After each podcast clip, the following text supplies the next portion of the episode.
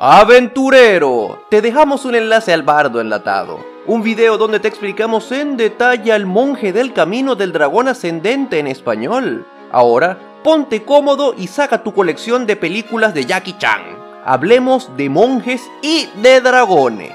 Vamos a empezar con el análisis del monje del camino del dragón ascendente. El monje del nombre impronunciablemente largo. Este monje puede tener varios orígenes, pero estos son los dos que a mí me gustan. El primero un poco más realista, que simplemente hay cuentos de cómo se mueven los dragones y vinieron personas intentando recrearlos y tienen este estilo arte marcial bien artístico o si no bien chingón para hacer daño. Y el segundo, que va más afín a la fantasía, es que vino un dragón, te dijo, tú eres chingón, yo te enseñaré a romper madres. Yo pensaba que te venía a decir, tú eres chingón, yo te chingo. Y tu hijo es el monje. No, ese es el hechicero de dragón. Empezamos el video con una idea bien interesante. Puede ser de una partida de aventureros que sea un hechicero de linaje dracónico y un monje del dragón ascendente. Y son hermanos. Uno nació con el poder natural, el otro tuvo que trabajar por él y está más frustrado por eso. Y es el hermano menor. No, no, no, no, no. Tienes a los dos hermanos, el hechicero y el monje, y tienes al explorador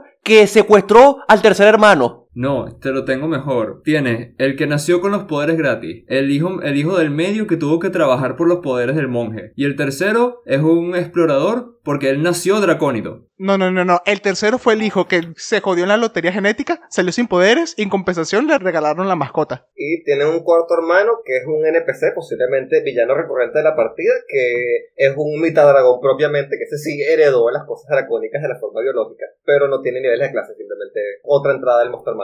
No es un villano, es como el hermanito de Kaiba, que no está de su lado, pero aparece de vez en cuando solo para decir un par de estupideces y ser inútil. No, no, el medio dragón es Kaiba.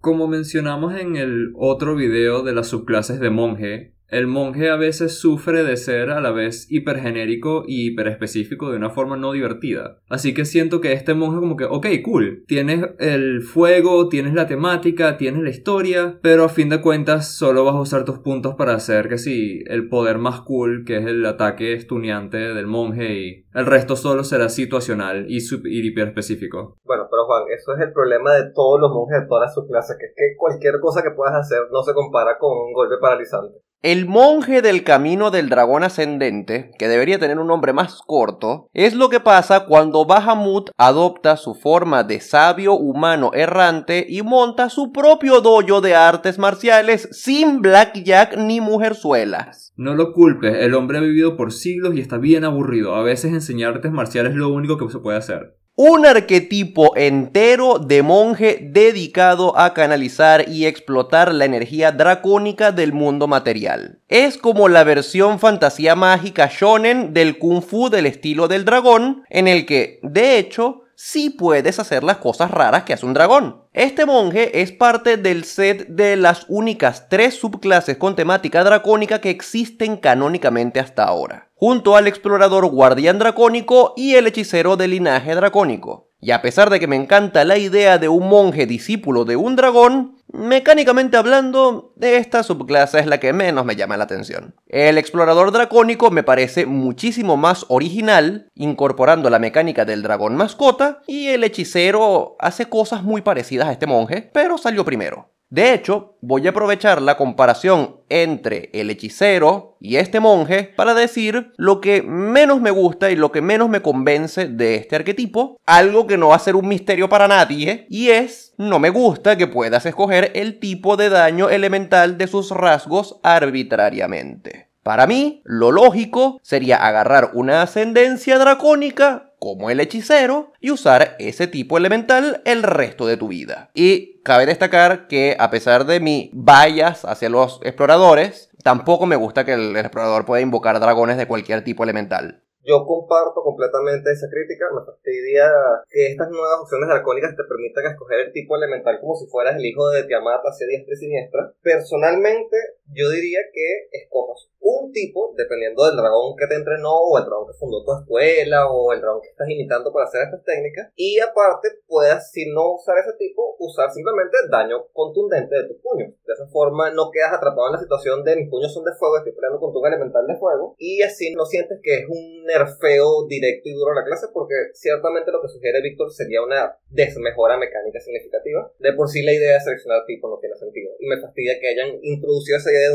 porque ahora te hace esa idea de si no puedes escoger el tipo es estrictamente peor, que no debería ser así, es como que siempre debió ser que tienes que escoger el tipo de ataque. Claro, y tienes el problema que ahora el hechicero de linaje dracónico, al no poder escoger arbitrariamente el tipo de sus daños, ahora el hechicero es necesariamente peor que cualquier otro arquetipo de dracónica que hay canónicamente hablando, porque él sí no puede escoger. De ustedes, ¿cuál es su origen favorito del monje del camino del dragón ascendente? El número 6. El número 6 siempre va a ser el número 6. Es el mejor, es el más cómico y es el que más va a aparecer de aquí en adelante porque creo que los de Wizards le tienen algún tipo de fetiche raro al sueño. Sí, sí, e, el número 6 que se puede leer en idioma de Tasha como te dormiste debajo de un árbol dracónico y despertaste con superpoderes. Yo creo que ese es el gusto unánime en ADG20 porque hay mejores orígenes para todos los arquetipos, pero este es el más meme, el que más menos tiene sentido, pero extrañamente el que más funciona. Epa, epa, epa, epa, epa cabe destacar, también está el 4. El 4 es que te dormiste dentro de la guarida del dragón y absorbiste sus poderes. Pero ese todavía le da más sentido que, mira, soñaste con Bahamut, digo, Fishman, digo, el avatar extraño monje de Bahamut y te da poderes. Yo quiero contar, Víctor, que no es que te dormiste en un árbol dracónico, este de origen puede suceder en cualquier lado. Puede ser que te quedaste dormido en el autobús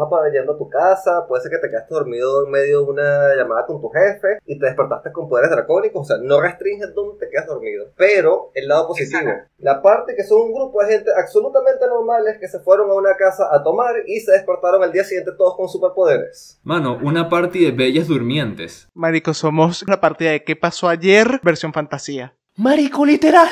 Por verga, de las que hemos analizado hasta ahora, está el hechicero de la mente aberrante que se quedaba dormido en un charco y despertaba con poderes de Cthulhu. El pícaro de la muerte que se quedaba dormido en un cementerio y se despertaba con poderes necróticos. Pero, pero me falta a este monje el explorador dracónico que sueña con Bahamut y tiene el huevito al lado. Y el explorador dracónico es, es tú. Y se despierta con el bebé dragón. Toda la misión de la party es ver de qué coño es el bebé dragón y devolvérselo. Cosa que ningún jugador va a hacer. Aunque es interesante, una partida de misterio y suspenso de ¿por qué no despertamos todos con superpoderes? Pero de joda, una partida de, de pronto todos despertamos con poderes, pero siendo gente normal, siendo. Y de pronto, marico, ¿qué pasó? ¿Qué, qué nos pasó? ¿Qué hacemos ahora? Van a ser NPCs normales, tú nada más les creas la personalidad y después cuando se despiertas le das las hojas de personaje que tienen. ¿Qué rol dirías que tiene un monje del camino del dragón ascendente en un grupo de aventureros a nivel mecánico? Este es el monje que sustituye al paladín. Pega coñazos y a nivel 11 tiene un aura absurda que te da soporte a todo el grupo. Me convence. O sea, solo tendríamos que ignorar que no te cura, no hace castigos y no tiene el poder de Dios de su lado. Solo el día del anime. Bueno, los castigos se cambian por la cantidad de golpes que puedes hacer con Ki, solo digo. Yo estoy en desacuerdo con ese análisis de Steven porque son pocas las partidas que van a llegar a nivel 11 si llegas a nivel 11, efectivamente esto es un aura que es estrictamente mejor que el aura del paladín. Pero el punto de este monje es simplemente dar golpes dracónicos y usar aliento dragón. Y eso es todo lo que hace, eso es lo único que va a hacer, aparte de golpe paralizante. Esto no reemplaza un paladín porque, a diferencia del paladín, no tienes magia, no tienes curación, no tienes nada, verga. Tú solamente das golpes, pero das golpes bastante fuertes. Bueno, ampliando un poquito lo que dice Alejandro, que sí, yo también estoy de acuerdo con que esto es netamente para meter coñazos y ya. Esta verga podemos rescatar que es un monje todoterreno. Necesitas cantidades ingentes de daño de un tipo de daño elemental en específico. Bueno, te lo tengo. Necesitas pegarle a varios tipos en vez de a uno te lo tengo. Necesitas pegarle a un bicho que vuela. Bueno, te lo tengo. Y en nivel 11, necesitas un paladín. Te lo tengo. Es un arquetipo de versatilidad ofensiva, pero no tiene mucho más allá de eso. el rol mecánico de esto es sentirte Naruto, igual que todos los monjes. Es un todero. E, este es el problema de la sobrearcanización de, de Calabozos y Dragones en general. Veo que acuñaste mi término. Sí, sí, no, es que está muy bueno. el problema es que todos los demás arquetipos tienen que tratar de llegar a los pies al mago. la versatilidad de hechizos que tiene el mago es absurda, es estúpida. Necesitas ataques en área, lo tiene el mago. Necesitas ataques puntuales, lo tiene el mago. Por lo menos hablando a nivel ofensivo. No te pierdas nuestro próximo video, aventurero, donde vamos a estar analizando cómo en Strixhaven le dan más conjuros al mago. Yo no me quiero imaginar las hojas de personajes de los casters después de ese libro. Y en defensa de los magos, los magos tienen recursos limitados y son extremadamente frágiles. El problema de la sobreorganización de un Grand Dragon no es que todos son magos, es que ahora todos son magos sin las debilidades de un mago. Vamos a la parte más jugosa del video. ¿Cómo jugarías a un monje del camino del dragón ascendente? Con un personaje bien interesante o un concepto bien chingón. Ok, gente. Yo les traigo dos ejemplos. Una waifu y un husbando. Quiero de la waifu. No, vamos primero con el husbando. Lo mejor para el final, Víctor. Es verdad. Estoy en desacuerdo. El juzgando es Hitsugaya de Bleach, el capitán de la décima división de la Sociedad de Almas. Para quienes no lo recuerden, es el carajito peliblanco de poderes de hielo. Este personaje puedes emular la movilidad del monje y te mueves por todos lados con el Shumpo que se muestra en el anime. Tienes la competencia en espada cortas, que sería que utilices su, tu Sanpakuto, y con el Hakuda emulas las artes marciales del monje. Ahora, para el arquetipo como tal, el golpe dracónico y el aliento de dragón los tienes cuando Hitsugaya activa el Shikai de su espada e invoca el dragón de hielo. Simple, sencillo, la única condición es que solamente uses daño elementales de hielo. Porfa, Hitsugaya no tiene poderes de fuego. Alas desplegadas lo obtienes cuando activas el Bankai y se forman las alas de hielo. El aura que comparte resistencia elemental o asustas gente lo justifico con el poder que tiene de controlar la humedad alrededor con su Shikai. Sí, así de roto está Hitsugaya, al igual que este monje. Y así evitas que los demás se congelen y disminuyes la temperatura alrededor de quienes asusta, para que tengan literalmente ese escalofrío en la espalda. Recuerden que en el Tasha hay un rasgo opcional para los monjes que se llama arma dedicada, que desprecio completamente, pero para este concepto que plantea Steven, puedes aprovecharlo para hacer que la Zampactó del niño este, que no sé cómo se llama, en vez de ser una espada corta, sea una espada larga.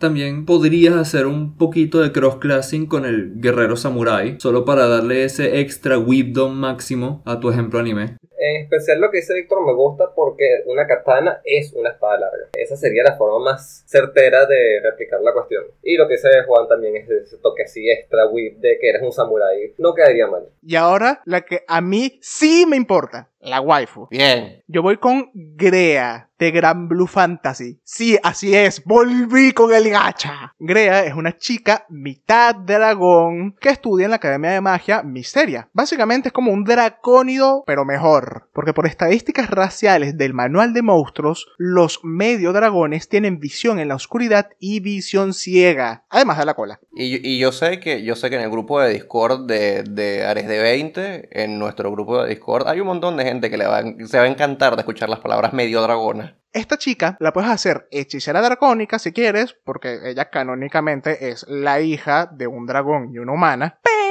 ella realmente es un monje del camino de la sentencia dracónica, porque la chama viene y usa el poder de sus genes para pegarte coñazos más fuerte que los del camión Chan cuando manda gente a los Isekai. Eh, es Tiamat. Digo Takisi. Entonces tu personaje está rotísimo en la vida y no se puede jugar en una mesa razonable. Exacto. Como buena camionera, digo, como buen ADC que hace burda de daño en un solo minuto. De momento ya tiene tres versiones en el juego de Gran Blue Fantasy. La normal, la de verano y la fanservice, que son respectivamente la del elemento fuego, agua y luz. Así que para los daños elementales puedes escoger, o te diría yo que este sí está justificado que escojas entre varios, fuego para la versión normal, daño frío para la versión verano y daño relámpago para la versión luz. Y así tienes flavor también. Perdón, acabas de mecánicamente justificar skins de gacha. Sí, Eh, eh, estoy impresionado. Dios mío. El aliento dragón lo emulas con su habilidad maná de Dracoflama. Me encanta que estos nombres whips. Los daños, elementos de fuego y frío, los activas con la habilidad maná Agnis y el daño relámpago con cadencia de garra. Las alas desplegadas son sus alas normalitas que ya tiene por ser hija de un dragón. Y el aura que da resistencia del aspecto de dragón lo tienes con la habilidad baile doble alado. Y la presencia atemorizante es el estado pasivo que ella impone que se llama Draco Fuerza. Gente, si necesitas más flavor dracónico que esto, yo no sé dónde te lo vas a sacar. Me gusta esta waifu dracónica. Mi ejemplo, el ejemplo que traigo para este monje del camino del dragón ascendiente del nombre impronunciable, es Shiryu, de Caballeros del Zodíaco. Porque Shiryu es efectivamente un monje del camino del dragón ascendiente. Primero, él entrenó en una montaña de un dragón bajo un viejito mágico aprendiendo técnicas de artes marciales dracónicas. Y segundo, podemos agarrar todas las habilidades que hace Shiryu con estas habilidades del monje. Tus aliantes de dragón los vas a usar para poder emular tus técnicas del dragón ascendiente de Rosen, el cual lo vas a usar como un golpe majestuoso de energía verde que emanas de tus puños. Es escogiendo la opción del aliento en forma de línea. Personalmente voy a aplicar lo que mencioné antes en el video. Tú le vas a decir a tu máster que tus ataques van a ser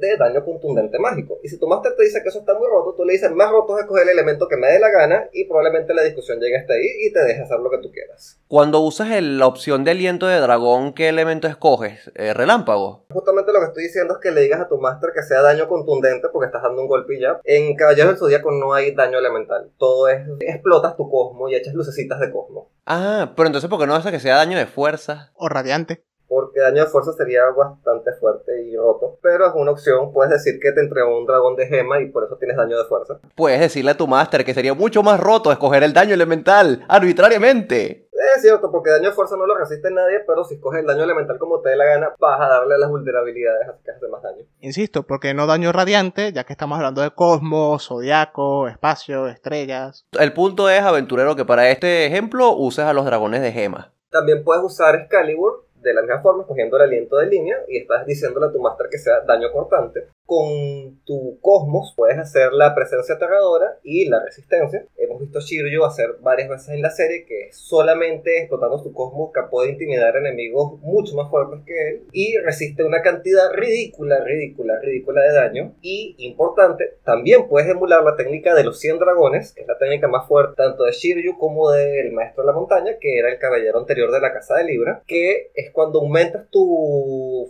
tu aliento de dragón con el aspecto ascendiente de dragón de nivel 17, que puedes hacer que tu aliento sea un cono de 60 pies o una línea de 90 pies. Ahí estás usando tu técnica de los 100 dragones para causar una cantidad de daño injerta a un área gigante de enemigos. Ah, y eso también lo puedes hacer con furia explosiva. Pero la parte jugosa importante de este ejemplo es el último dragón. Y por eso tenemos que trabajar un poquito para llegar a ese punto. Primero, tu primer nivel va a ser nivel de peleador, de guerrero. Y antes que me preguntes por qué guerrero y no monje, es porque primero eres un caballero zodíaco, necesitas armadura. Y tomando un nivel de guerrero, vas a tomar proficiencia en armaduras. Puedes usar una armadura media, que va a ser tu armadura del zodíaco. Y si quieres saber cómo hacer esa armadura media dracónica, lamentablemente el FIFA no trae armaduras dracónicas, pero en nuestro video de ítems de tesoro mencionamos unas buenas ideas y opciones para atacar ese tema en específico. Y más importante, agarras, agarras proficiencia en atletismo para poder hacer agarres y agarras el estilo de pelea que tú quieras. Puedes agarrar peleas ciegas si como Shiryu te vas a estar quedando ciego constantemente. O puedes agarrar pelea desarmada si quieres ahorrarte 10 niveles de monje y ya pegar con un dado de 8 desde nivel 1. Eso queda a tu disposición. Y vas a rogarle a tu máster que te deje usar el dote de habilidad de atletismo, que es de un arcana descubierto de dotes de habilidades, el cual duplica tu capacidad de carga. O sea, cuentas como una criatura de un tamaño superior para cargar objetos y enemigos y te da experticia en eh, atletismo. Todo esto es muy importante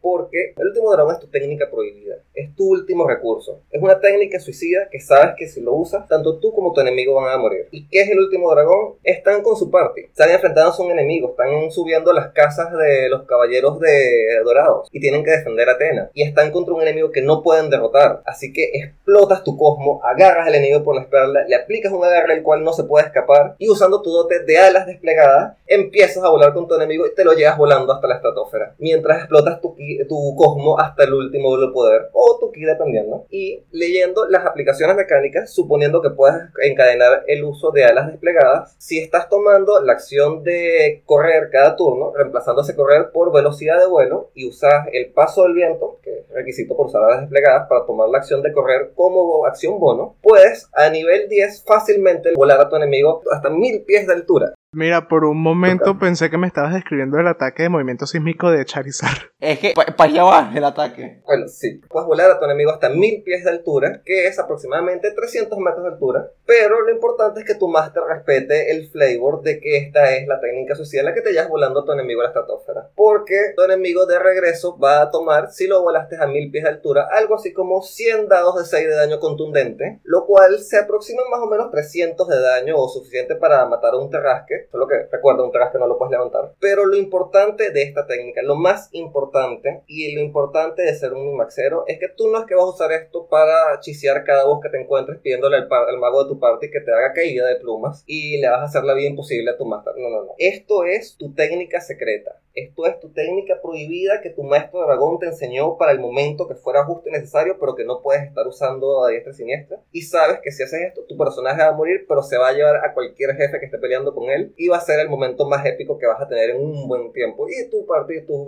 eh, tus amigos van a estar hablando de eso, de cómo te llevaste volando el jefe de la estratosfera por todos los años del futuro. Así que usa esta técnica sabiamente. Y luego viene el clérigo con su diamante, te revive y arruina tu sacrificio. Eso es lo que iba a decir. Llega el clérigo, te revive y hace como Kraven el cazador en los cómics de Spider-Man, que, que lo revivieron después de que se suicidó en la última cacería de Kraven y le dijo a la gente que lo revivió, malditos, arruinaron mi muerte. Si quieren mantenerse completamente estrictos a la narrativa, en realidad la técnica en Caballos del Zodíaco no te mata por daño de caída, te mata porque estás volando con tu oponente a la velocidad de luz hacia la estratosfera y la fricción con, la, con el aire más la cantidad de ki que estás de cosmos que estás liberando los desintegramos. Y si tu máster eh, quiere respetar tu muerte, puede decir que tú y tu enemigo se desintegraron, que has necesitado una resurrección verdadera para que te curen de eso. Me encanta, ese concepto está rechísimo. Si quieren otra opción de Caballeros del Zodíaco, también tienen al caballero nórdico que usa la armadura de Fafner, el dragón de la mitología nórdica. Mi ejemplo, no voy a decir que fue el más fácil de elegir, pero yo no lo pensé más de como 3 segundos. Es el mismísimo dragón del oeste, el tío Airo del Avatar, la leyenda de Anne. Lo que algunas personas capaz no se dieron cuenta es que a lo largo que va la serie van lenta y como sutilmente detallando la historia de Airo y su juventud y qué es lo que ha pasado hasta este punto. Y lo que muchas personas no se dan cuenta es que él tiene el nombre dragón del oeste por supuestamente haber matado el último dragón. Pero eso es una mentira que él cuenta. Él en realidad descubrió los últimos dos dragones y de ellos aprendió técnicas de, eh, de fuego control más avanzadas de las que usa la Nación de Fuego normalmente, dándole su prestigio como general y entre otras cosas, ya que su técnica de respiración de fuego es más avanzada. Y hey, ¿qué diría? Esta clase tiene particularmente un aliento de fuego especializado. Es casi como si estuviera planeado. A ver, para todos los distintos rangos de verdad hay una justificación de su historia que puedes utilizar. La, tanto la presencia dracónica como el aura que te dan después es simplemente su prestigio como general hiper reconocido de la Nación de Fuego y como la persona que casi derrumba la pared de Basing Sei. Todas las otras personas de tu nación te verán con ese tipo de respeto y un poquito de miedo porque saben que los puedes aplastar en cualquier momento. Por supuesto, ese no es su estilo, así que tú más bien estarías usando más la lengua del dragón y la resistencia elemental. Estoy hablando de dos rasgos diferentes en este momento, pero ustedes podrán conectar todo después. La lengua del dragón porque él en particular es súper carismático y buena gente y todo el mundo quiere hablar y pasar rato con él porque es súper chévere. Y la resistencia elemental vamos a decir que solo va a aplicar para el elemento eléctrico y va a ser la técnica que él desarrolló estudiando las técnicas de la nación del agua para redirigir electricidad por su cuerpo. Cosas como el golpe dracónico y alas desplegadas son simplemente su uso experto del fuego control para impulsarse o simplemente golpearte con fuego. Como mencioné, su técnica de aliento de dragón fue enseñada por los mismísimos dragones creadores del fuego control, los maestros originales del fuego control. Así que todos los tipos de cambios a rango y daño que reciben tienen total sentido. Cosas como la visión ciega es simplemente sus técnicas de arte marcial personales, sea su entrenamiento y todo eso. No tengo una justificación muy sólida además de que él es muy buen combatiente y a lo más seguro te puede tumbar con los ojos cerrados fácilmente. Ay, la explosión de fuego. Él de por sí su estilo de fuego es muy pacífico, más enfocado en las técnicas de respiración que también enseñaron dichos dragones. Así que puede ser un simple destello de fuego que él usa para distraerte, no para herirte, solo para distraerte, aunque la habilidad te daña. Dato curioso, Airo en la serie tiene la habilidad de proyección astral que tienen los monjes a nivel 18. Es algo que él hace más bien múltiples veces en su vida y él en vez de morir de causas naturales simplemente dijo, ya no tengo nada que hacer en este mundo, hizo proyección astral y simplemente abandonó su cuerpo. Y así fue que se murió, entre comillas. Con lo que decía Juan, tengo una corrección y una como una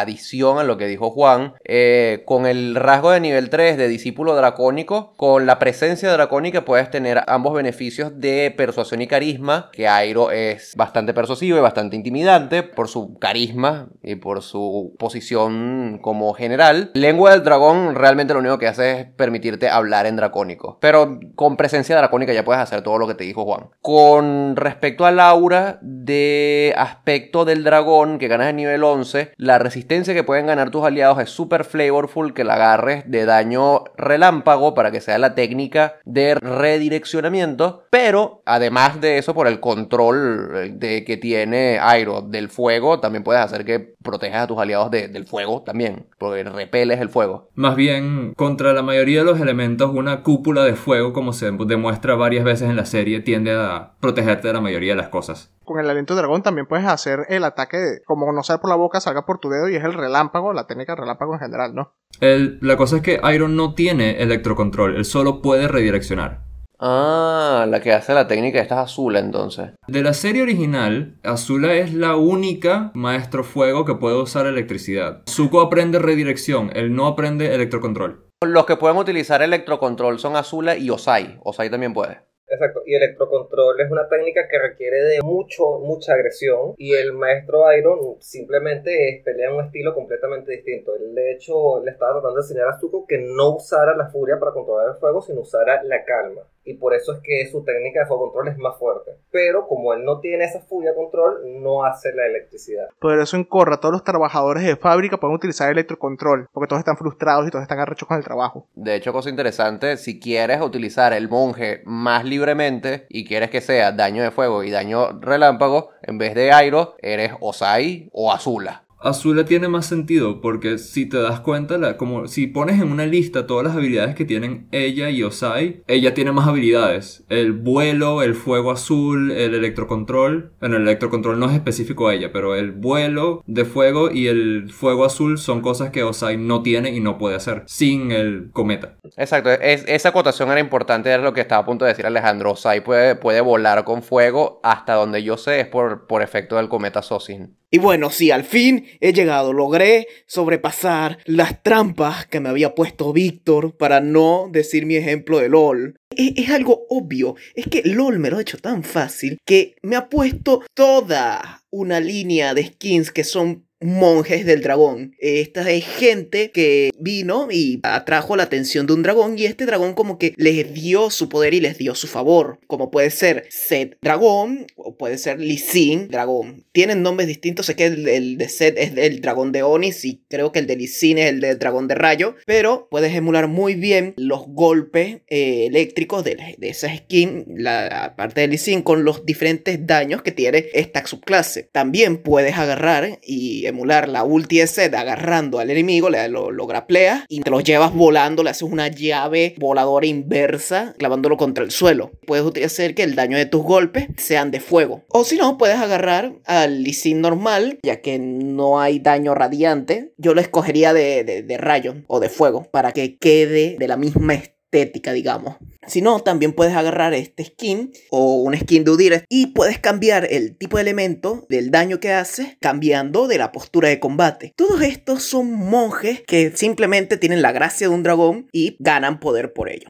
Este va a ser el segundo concepto de personaje dracónico que voy a dar en el canal usando un setting de Magic the Gathering. El primero está en el video del guerrero caballero rúnico. Hoy vamos a viajar al mejor plano de Magic que existe, a Tarkir, un mundo gobernado por dragones. Totalmente no la inspiración de mi partida actual. Y en este mundo hay varios clanes organizados por combinaciones de maná de dos colores, cada uno con su propio flavor y encanto. Pero el clan que nos va a interesar hoy es el clan blanco-azul, que es el clan Oyutai. Para resumir un poco, este clan es literalmente un monasterio gigante liderado por dragones monjes que le enseñan a un montón de otros monjes inferiores artes marciales dracónicas. O sea, es el setting perfecto para jugar esta clase. Los humanoides del clan Oyutai veneran a los dragones como el epítome de la sabiduría y de la fuerza marcial. Lo cual es verdad. Buscando su guía y creyendo que, siguiendo los edictos de Oyutai, en otra vida renacerán como dragones.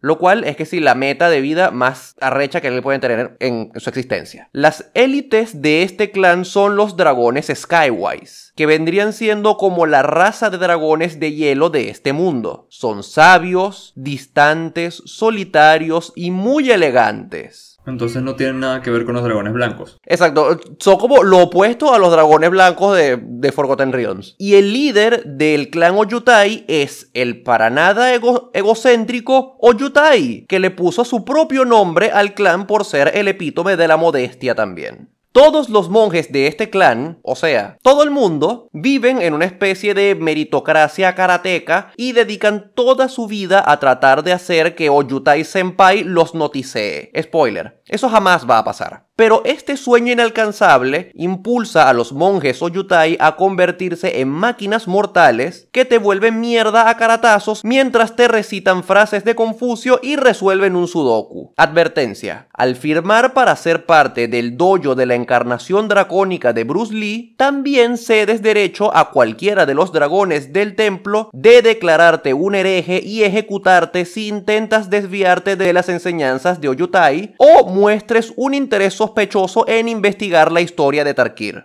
Ah, ok, es una religión súper saludable. Exacto. Y por eso es que la facultad del monasterio está adornada con una gran colección de estatuas de hielo aterradoramente realistas. Ven gente, por esto es que se dice que la historia la hacen los ganadores. Yo quiero acotar algo rápidamente acerca del clan Uyutai. En el en Takir, en específicamente en el clan Uyutai, los Acaracroa existen, tienen otro nombre que ahorita no me recuerdo, pero básicamente son personas heladas y tienen un puesto relativamente especial y significativo en el clan Uyutai porque el lenguaje dracónico, al menos dentro de Takir, es una mezcla muy elaborada de grujidos, señas dracónicas y movimientos de alas. Así que los humanos, aunque saben dracónico, no pueden expresar el lenguaje dracónico completamente por la falta de alas. Y los Acaracroas sí tienen esa pequeña Y eso es lo que a Uyutai le gusta. Y tiene muchos monjes alados. Te escuché y lo que pensé es que todo el idioma de esta especie es un baile de aparamiento. Kinda, al menos para la gente de Uyutai. Y menos mal que mencionan a los Aracocra, porque para este punto, aventurero, te estarás preguntando, ajá, Víctor, ¿y cuál es el concepto de personaje? Pues resulta que Oyutai Senpai sí ha notado a un par de humanos en su larga historia como presidente del consejo estudiantil de su clan. Tú puedes jugar a tu monje del camino del dragón ascendente como uno de los dos estudiantes favoritos de Oyutai, Narset o Taigam. Puedes buscar las artes de las cartas en las que salen estos personajes para tener una referencia visual para tu monje. Y puedes buscar todas las cartas Oyutai o Yeskai como para tener inspiración extra. Con cualquiera de estos dos personajes te puedes hacer una partida dracónica como Fishman manda ya sea teniendo un slice of life en el monasterio, compitiendo con otros monjes para conseguir la atención de algún Skywise, mientras estos te ignoran por andar pensando en sus cosas raras dracónicas, o puedes tener una partida peleando codo a codo con los dragones en las guerras constantes que tienen contra los otros clanes de Tarkir. En este plano tienes razones perfectamente justificadas e in flavor para aliarte con dragones y después proceder a darte de hostias y matar a otro montón de dragones. Lo único es que vas a tener que limitar el daño elemental de tus rasgos de monje a hielo solamente. Dato importante, a Oyutai no le gusta el maná rojo, así que te recomiendo no usar tus ataques de fuego a menos que quieras convertirte en la próxima estatua de hielo de la plaza. Y si no quieres limitarte al mundo de Tarkir, cosa que no sé por qué harías si Tarkir es un mundo maravilloso, te puedes hacer a Narset y pedirle a tu Dungeon Master que te dé algún dote para viajar entre planos y convertirte en Planeswalker. Y así te vas, no sé, a Ravnica o a Innistrad